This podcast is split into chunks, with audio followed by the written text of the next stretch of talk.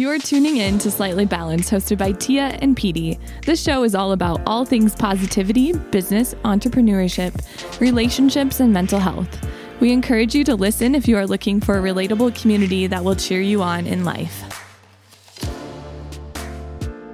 This episode is sponsored in part by the Barn at Aspen Acres, inviting you to unite, grow, and celebrate together. And by Blue Spruce Coffee Truck, a mobile coffee delivery service available to pour you some love.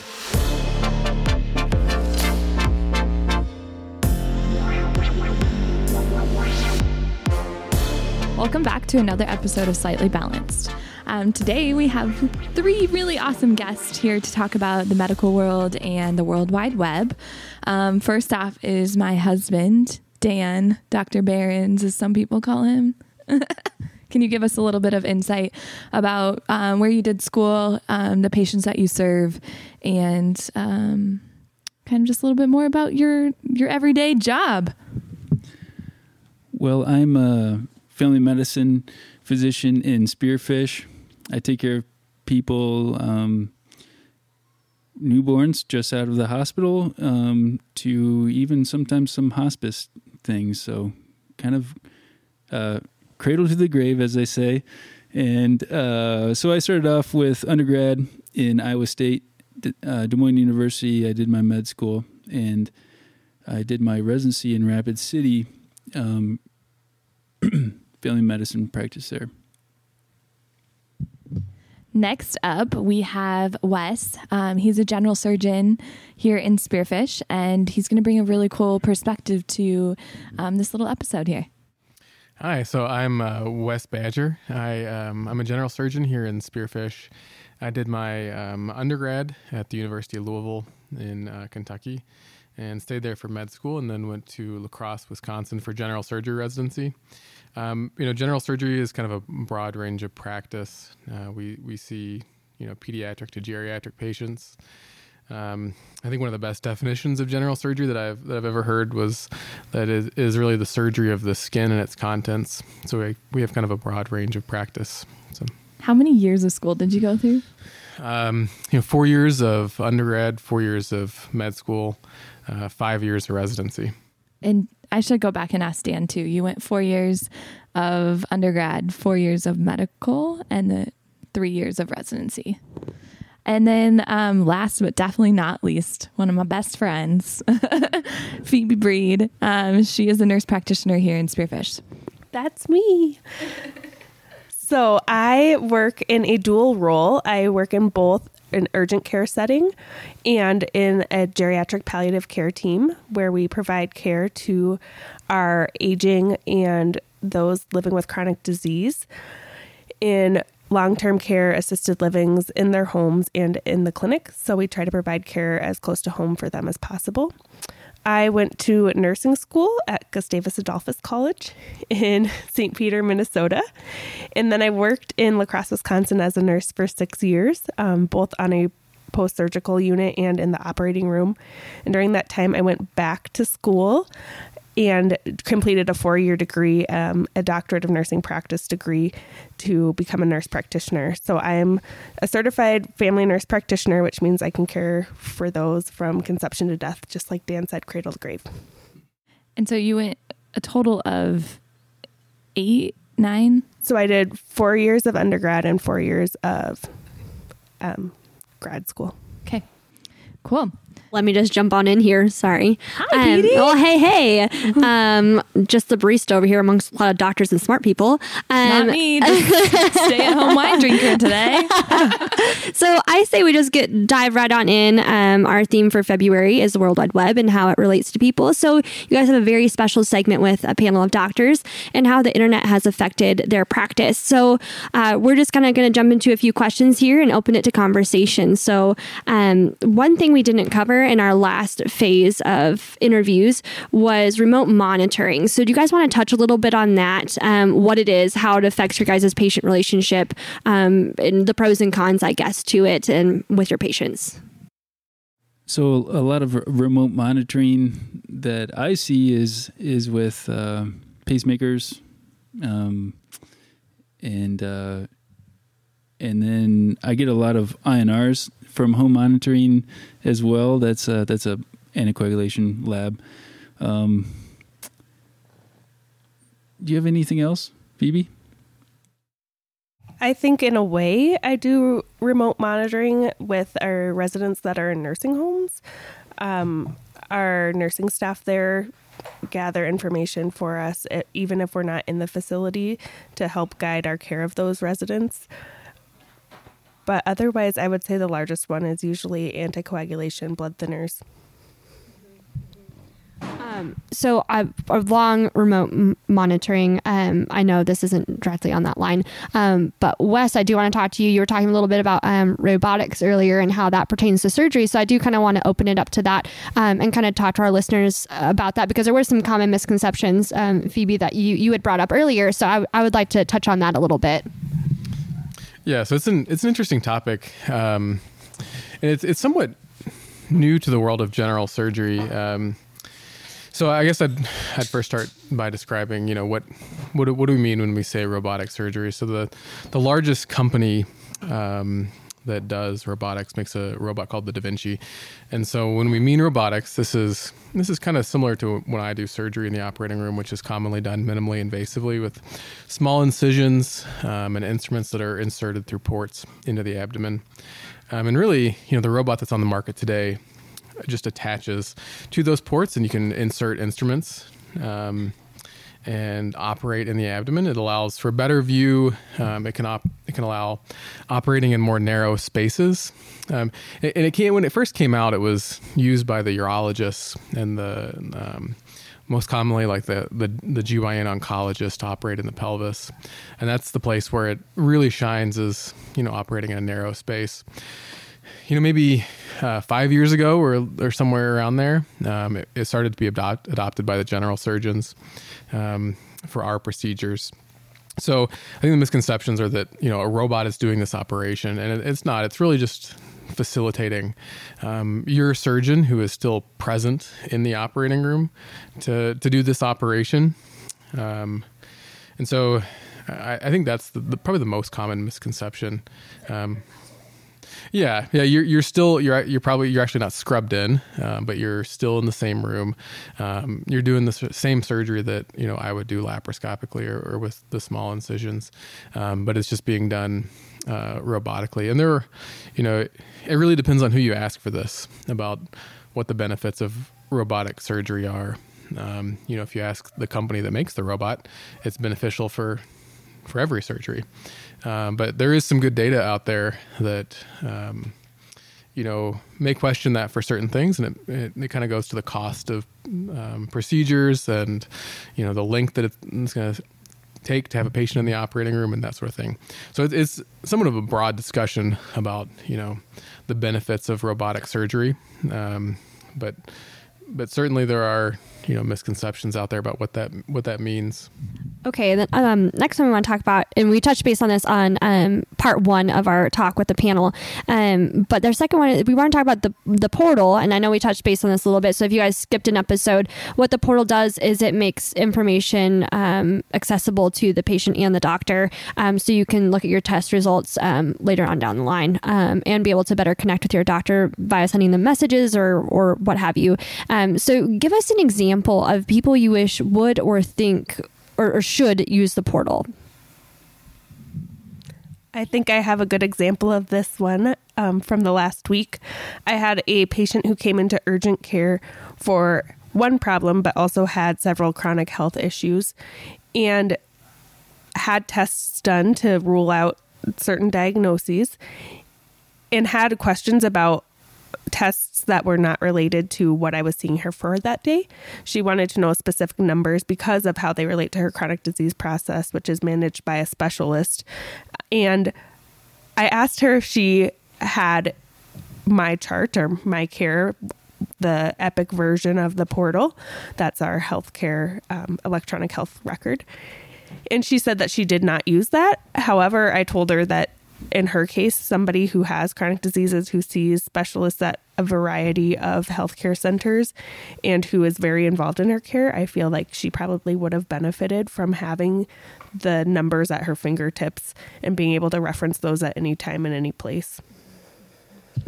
So you touched base a little bit earlier about the people who may not have access to um, the internet. So let's talk a little bit about how n- not having access to the internet could, I mean, not, I mean, it could essentially negatively impact their healthcare journey. Let's touch on that a little bit. So I think that South Dakota is a unique state because of our rural spread and the poor reliability of internet that we have across our state. Um, people who don't live close to a city or town that has an internet service may not have access to the internet. And furthermore, those who are impoverished might not have access to afford internet. And so, if we are adjusting our healthcare systems to really rely on internet as communication for patients, those patients may not be able to access their test results or to communicate with their providers as freely as those who are more affluent or live in a larger town. And so I think that it's important to recognize that the internet is a, a privilege. It's something that is a great tool, but we can't count on it being present um, to use for patients. Um, so another one I want to touch base on, um, and you guys are all able to chime in on this one. Um, I'm just going to ask it point blank: Are you a difficult patient because you use the internet as a medical tool? No, um, not necessarily. Um, so it it all depends on uh, on I guess what uh, what you're what you're looking for and and uh, and what uh, what you're trying to interpret um, with your with your healthcare. Um, there's a wide variance of like personalities to uh, all taken into account with uh, with how you you want your information and, and that kind of thing. I, I talked earlier about um, sometimes I have pen pals that, that keep sending me messages, and uh, there's just a there's just a lack of communication that can happen with texts and w- over the internet that just isn't capable with uh, with interpersonal uh, connection. I think it's um, it may be a little bit different for surgery, but you know I'm encouraged when I have patients that come in, you know, that maybe see me for you know like a common surgery problem like a hernia, and they've you know looked on the internet and they've seen different ways that a repair could be done, or they have different ideas about something. I think that's that shows that they're you know invested in their healthcare, and, and I, usually don't think of those patients as difficult. I, you know, they they just have you know buy into their own healthcare and they're they're more interested, and so I think that shows that they want to start a dialogue and they're they're curious about a procedure, and I, I I'm I'm happy to see those people. I think they, um, you know, have had some ownership in their healthcare, and it's great that they have that resource to use.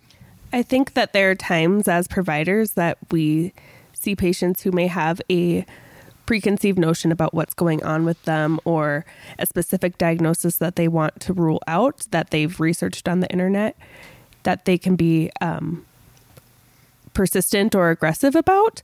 And I really think that initially our knee jerk reaction is darn internet like darn you WebMD for get, planting this this idea in their head but what it comes down to is that that's part of their personality that they may be somebody with anxiety that they may be somebody who worries about things a lot and so whether it's the internet that's planting those ideas in their head or their mom's best friend's son or And again, it kind of goes back to that like faulty.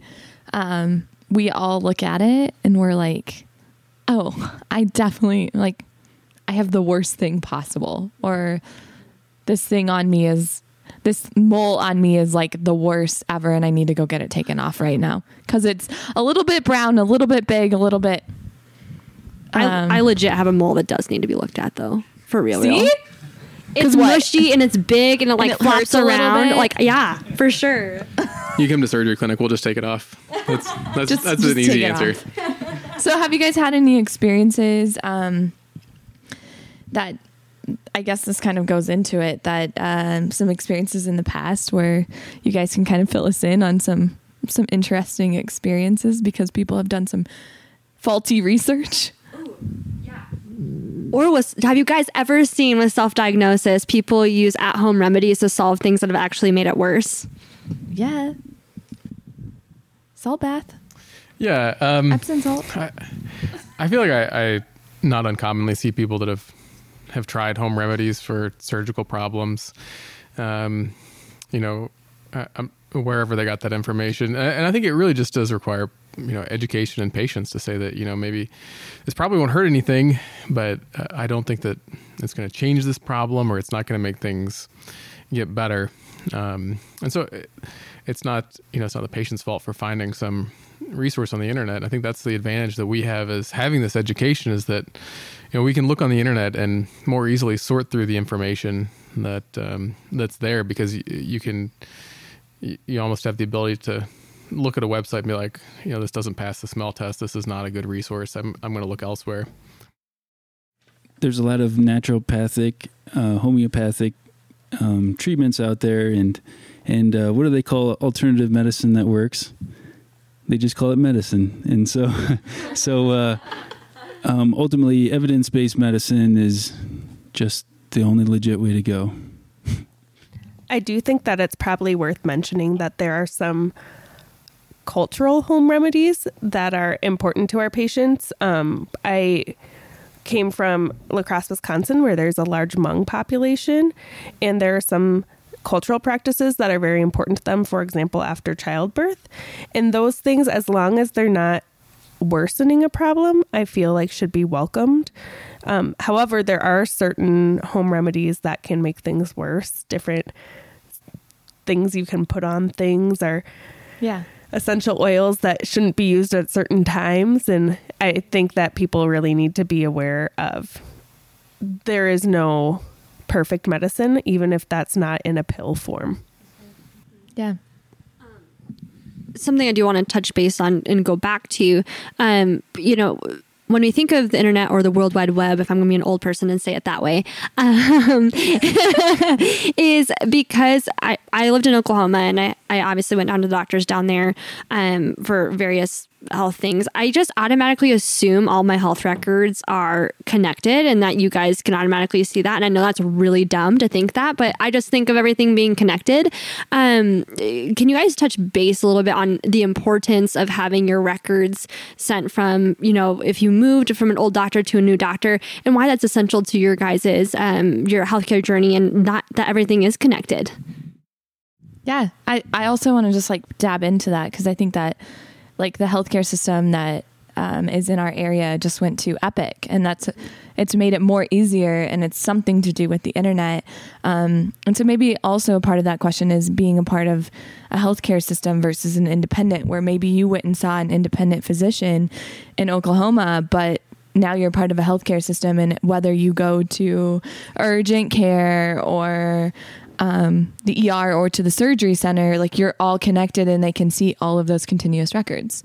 Unfortunately, that's not really the case. We uh, everyone has everyone by now should have made a um, made the journey over to um, electronic medical records, and that and that's the way of the world these days. Old records from back in the day in Oklahoma um, sh- should be scanned in and. Uh, uh, as and you'd have to request those records to be sent over. Uh, they, they're not just automatic. There are some health systems that uh, ha- maybe have Epic or a similar system that can integrate, but for the most part, everything's very fractured and uh, and broken up. It's it, there's no one electronic medical record. Um, vote for that. Uh, it would it would be awesome to be to be on one medical uh, electronic medical record. It'd be so much easier for everyone, but that's not the case. Especially for you, Phoebe, like where you see that so often from maybe an old practice that's still in nursing homes of like charting and and some like daily like you're you're looking at blood pressures and stuff, but those are on charted records versus where they could just be on like Epic. Absolutely. I do think it's very apparent to me that m- electronic medical records are essential and that was a byproduct of the Obamacare legislation was to move all of our medical records into an electronic form, which is very helpful for information sharing. However, for me at the nursing home, our nursing homes use one charting system that doesn't correspond with our charting system. And there are a lot of times that I have to double chart or chart in two different systems, which is a just a waste of time. It's it's inefficient and it causes lost time or increased time that's needed to see patients and I need it requires me to have an additional person available to comb through their medical record to give me information that I need to put in mine, which is a bit antiquated and inefficient. So it would be beautiful if there was one medical record that all healthcare facilities used. Um, it just it comes down to money and medical records. Um, medical record systems are paid for. And so you have to be able to afford a system that is used by your local medical community if you want to be able to transfer that information from one place to another. And so that can be frustrating. At least people can read your notes, right? Like doctor's handwriting is really terrible, so like at least they can understand what you're saying now. I saw a meme at, at when I went to the doctor's office and it, it said, a wise doctor once wrote, and it was just a bunch of like squiggly lines. And it made me think of Wes because his handwriting is terrible. And so he's the reason Yeah, that Dan we wrote notes for this, and I can't even read them. that's the reason we need electronic medical records. Yeah, I, I think EMR is probably one of the best things that, that's ever happened to me. Um, for me, this is um, this is really crucial. It's it is so nice to have old operative notes um, on somebody that's going back to the OR for revisional surgery for something, um, because they can tell me that they had some procedure, but the specifics of that um, in reading an old op note is is crucial. So it's really nice to have that on our system. Or Um, people that lie about it, right? Like there, unfortunately, there are people that are like, "I never had that surgery," Well, but I you're think- like, "No, I had. I see you had that I surgery." think um, I think it's not lie. People, it, it's really surprising. You know, if you ask somebody what surgeries they've had and and they don't know. Um, so if you don't have those records, you're kind of like being a detective looking at incisions on their belly, trying to figure out Dang. what surgery they've had based on where those incisions are.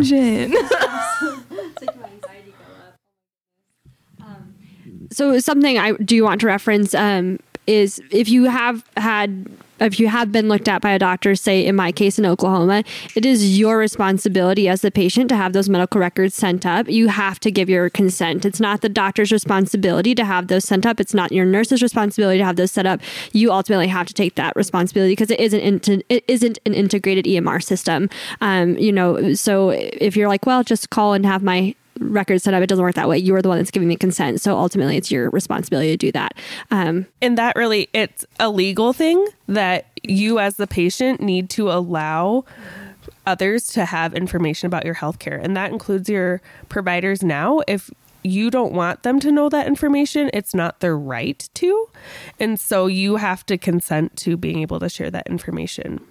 As a patient, you own those records, and it's a weird legality thing. But uh, um, ultimately, uh, if it, you, you would have to consent to requesting those records, as as BD said.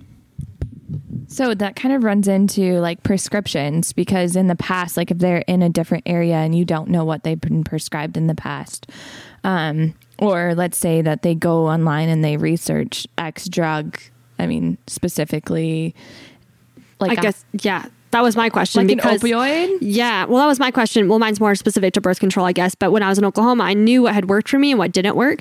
And so when I came up here, I was like, well, why don't you understand that I can't be on this? And it was because I didn't have my my EMR sent up and consented over to my now doctor up here in South Dakota. So, um, I mean, yeah, how have people have, have people come to you guys, done their research on certain medications, and demand a certain medication to you guys when prescribing medications?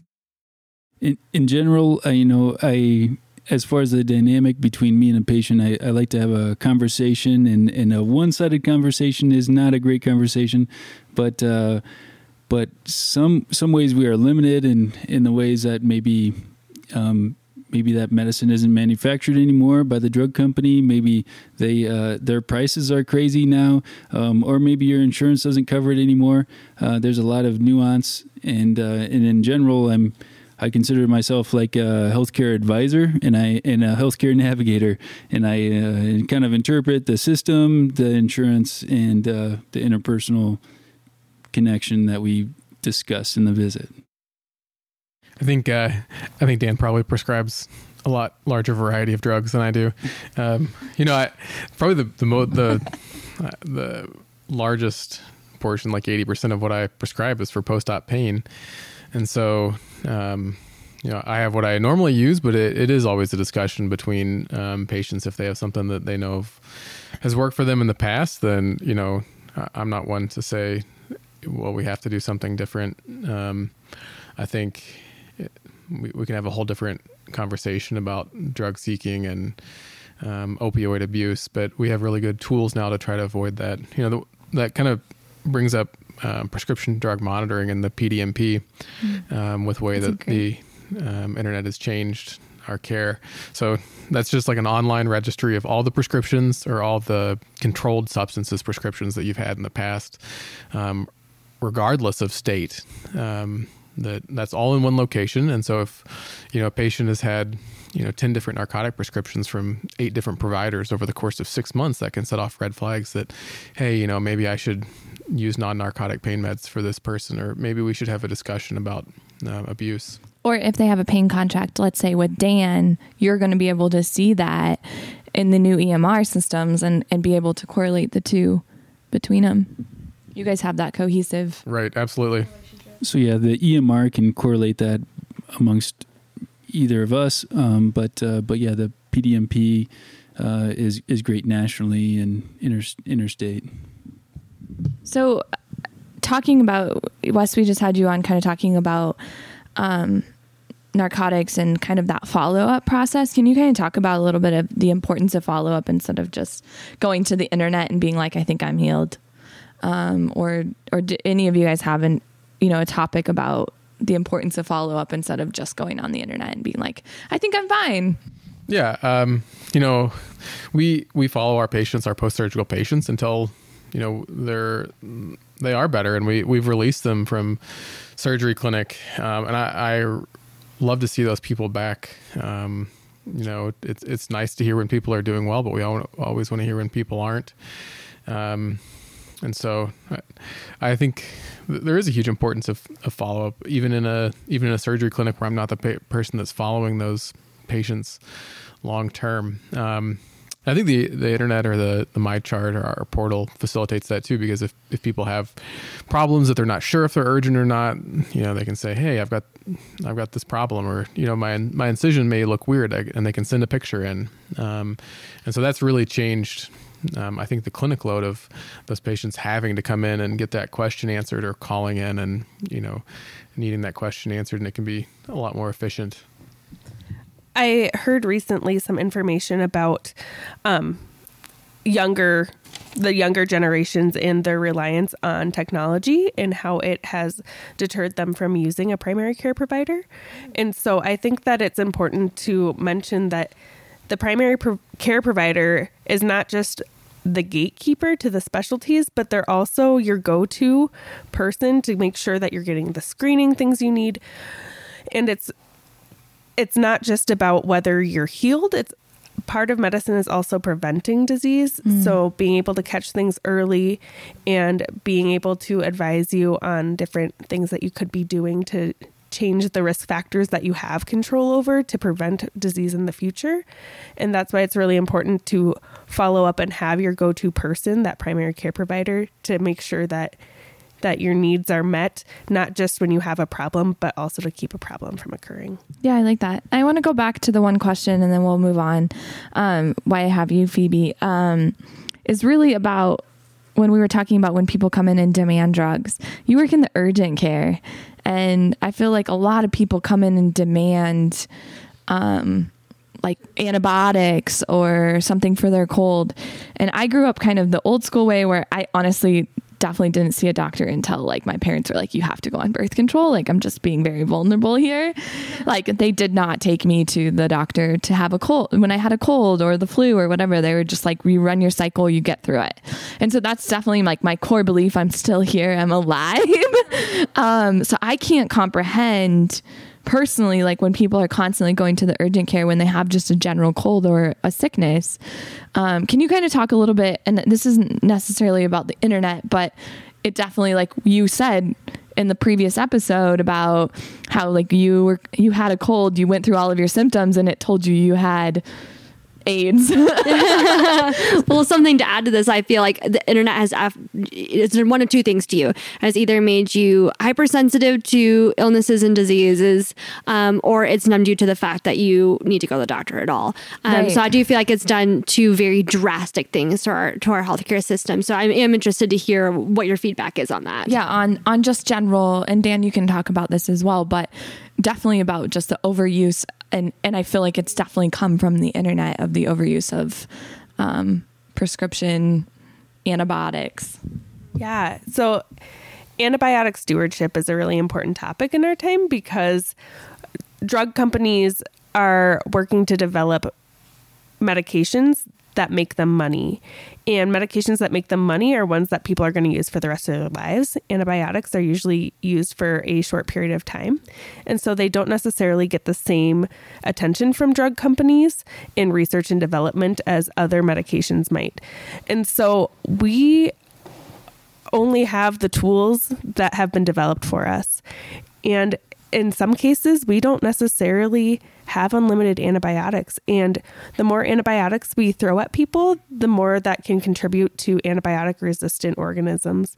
So there's a reason that we steer away from antibiotics for illnesses that aren't cured by antibiotics. So, the majority of things I see in urgent care are viral illnesses people that have colds, people that have something that's caused by a virus that's not going to be killed by an antibiotic. Antibiotics only kill bacteria. Um, but they've read on the internet that if they've been sick for this long, that they need to have an antibiotic, or that you know Tom, Dick, or Harry had an antibiotic and they got better. Sometimes, sometimes you do get better after you have an antibiotic, but that's not because of the antibiotics. It's because time has passed, and so that perpetuates that idea that an antibiotic cured you. And um, antibiotics aren't perfect medicines, they cause side effects. There's information out there that the effect of antibiotics on your gastrointestinal tract, your digestive system, can last for years after one week course of antibiotics. So it's not a perfect medicine and it's interesting when people demand it. I do think that there are times where it's warranted and there's times where being an advocate for yourself is important and saying I've been sick too long, there's something else going on but I I also think that the internet can lead into the misconception that an antibiotic solves everything. For example, AIDS. AIDS is not cured by an antibiotic. Well, you have it because you have a cold. Right. Thank you, WebMD. But if your AIDS advances enough, you should probably get on an antibiotic if your CD4 level drops below 20, 250. Mic drop. Mic drop. well, this has been a wonderful conversation and it's been real intense. Yeah, so I think we should like mix it up a little bit. We're going to mix it up and have a little bit of light conversation and we're going to get to know our doctors on our panel a little bit more. It's our hope that we have them back for more fun conversations so you guys can write in and So you can be a little bit like easy on them for this. So like you can tell us that you're real humans on oh, this yeah. part. So we have one last question. Well, maybe two. We have several last questions here. Okay. Very so, fun and light. Um I, my question, and then you can go to your question. What's your question? Is what TV shows do you guys like? So I'll be honest, my favorite is Botched because I'm like, I'm never getting plastic surgery ever, ever, ever, ever, ever, ever. Or Grey's Anatomy is like when they're like, I need 10 cc stat. Is it really yeah, what they would use in real life? uh, absolutely not. So, um, I I don't know what Dan's gonna say, but I think the most accurate medical show ever made is probably Scrubs, uh, because it, it, shows the humanity in medicine and the, the. So we can play the Scrubs song here. Can you do it? I can't do it now. Oh, it's, dang it! It's been too long. Out the door, just in time. Head down the 405. Gotta meet the new boss by 8 a.m. But no, it shows the humanity in medicine and that, that we're people too, and that um, you know that medicine is a, is a two-way street and a conversation between doctors and their patients. Um, there's not and always. And you like board games and wine and beer and all of the good things in life too. Yeah. So you're still human. Right. Um, I live with one. But no, there's there's not always the drama. There's there's more of more of the adventure of Scrubs. As far as medical shows, there there isn't hardly anything that's terribly accurate Botched is accurate. Come on, I watch this all the time. Well, uh, botched botched is somewhat accurate because it's kind of documentary style. Um, anything that's documentary style is going to be a lot, little better, but anything that's dramatized is no. It's you know like I think uh, as, as far as um, someone analyzed how how often people came back to life after they did uh, CPR. It was like seventy five percent of the time. In real, in all actuality, it's like eight percent of the time. Actually, people come back, or maybe even, maybe even less than that. So we're taking the phone, the microphone from Dan, and we're going to Phoebe because let's be honest, she likes the Dr. Pimple Popper. Oh yes, yes. I love Dr. Pimple Popper. I But that's also part of my personality. Before I was ever involved in the medical field, I was a picker, I was a popper. I But sometimes, let's be honest, like it brings people into the industry because they're like, "Oh, I want to do that for a living." Yeah, so let me ask this. Uh, for those of you who don't know, Wes and Phoebe are a couple. They're a power force. They're both two walking brains. They're amazing. So, um, do you ever pick and poke and scratch on Wes? Yes. it's part of our bedtime routine. If I see something, Okay, stop by her head. It's just grooming like gorillas. It's like, it is. my it is. gosh. Gorillas groom each other. I just want to make sure that I, I would add that uh, I do not consent to that the majority of the time, and that that's, This is abuse. this is this could be abuse. okay, my next question, um, or kind of uh, Petey's is I guess yeah. My question is, what um as as walking brains and doctors and amazing people as you are and educated professionals, what YouTube channels do you guys like? What social media outlets do you guys like or find pleasure in um, that you can like appreciate other doctors like work and what they do besides Dr. Pimple Popper? Because let's be real, I love watching her cyst popping. So there's a couple different things that I love. One of them is a Facebook group called Slow Medicine, and that fits into my geriatric hat and palliative care hat.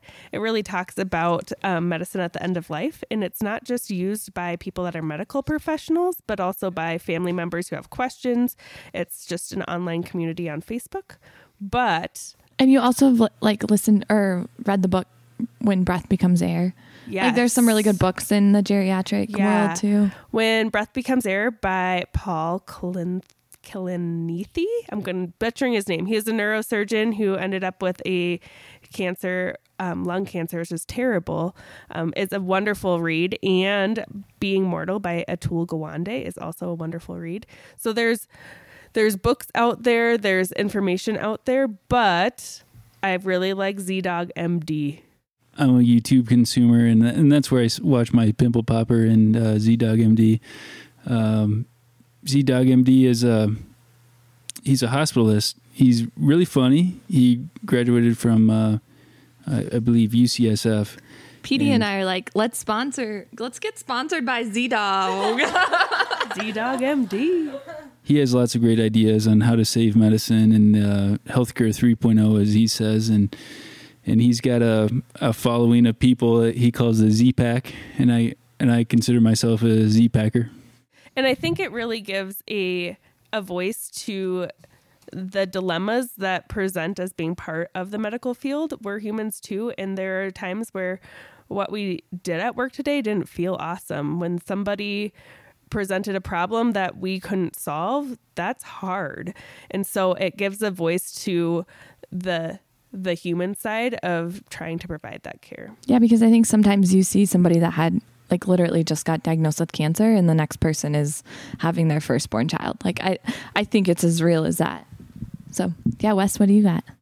Um, I, I really like YouTube. Um, a lot of our professional societies, you know, SAGES um, puts out a lot of great videos um, on YouTube, and so it's really interesting to see, you know, maybe somebody does something differently than me, or um, there's a new procedure, maybe there's a new technique, um, and it's an interesting place to kind of get the first exposure to those things, and then, then learn through our professional societies. But it's um, it's a really nice forum to, you know, for surgeons who are visual to see. Do you have anything else, Petey? No, I just am so happy that they I love know. Dr. Pimple Popper as much as I do. Um, but I think this would be an important time to say thank you for coming on. Thank you Yeah, for sharing your thank you, thank you. Um, we so appreciate you guys, and I'm sure we'll have lots of great feedback, and I'm sure we'll have lots of questions from people trying to ask you guys self-diagnosis questions. So maybe we'll have you like go live sometime on our Instagrams and take some live ones. If Yeah. that's not scary or what. Yeah. we want to thank you all for um, listening today, and we want to prepare you for March's theme. It will be sharing versus oversharing, um, when to tell your audience or customers authentic content, and when it's bad to overshare. So we want to say thank you. Follow us on Facebook, Instagram, Twitter. Um, interact with us and email us at hello at slightlybalance.com. And we want to say a special thank you to all of our doctors on our panel today. Yeah. And follow us on Facebook, Twitter, Instagram. Instagram. See you and next rate and review us because this one was awesome. Oh, yes. This was awesome. Thank Okay, you guys. Thanks. Bye. Blue Spruce Coffee Truck is a mobile coffee delivery service available for daily deliveries as well as weddings, church functions, and sporting events. Visit us on Facebook to see how we can be a part of your next event.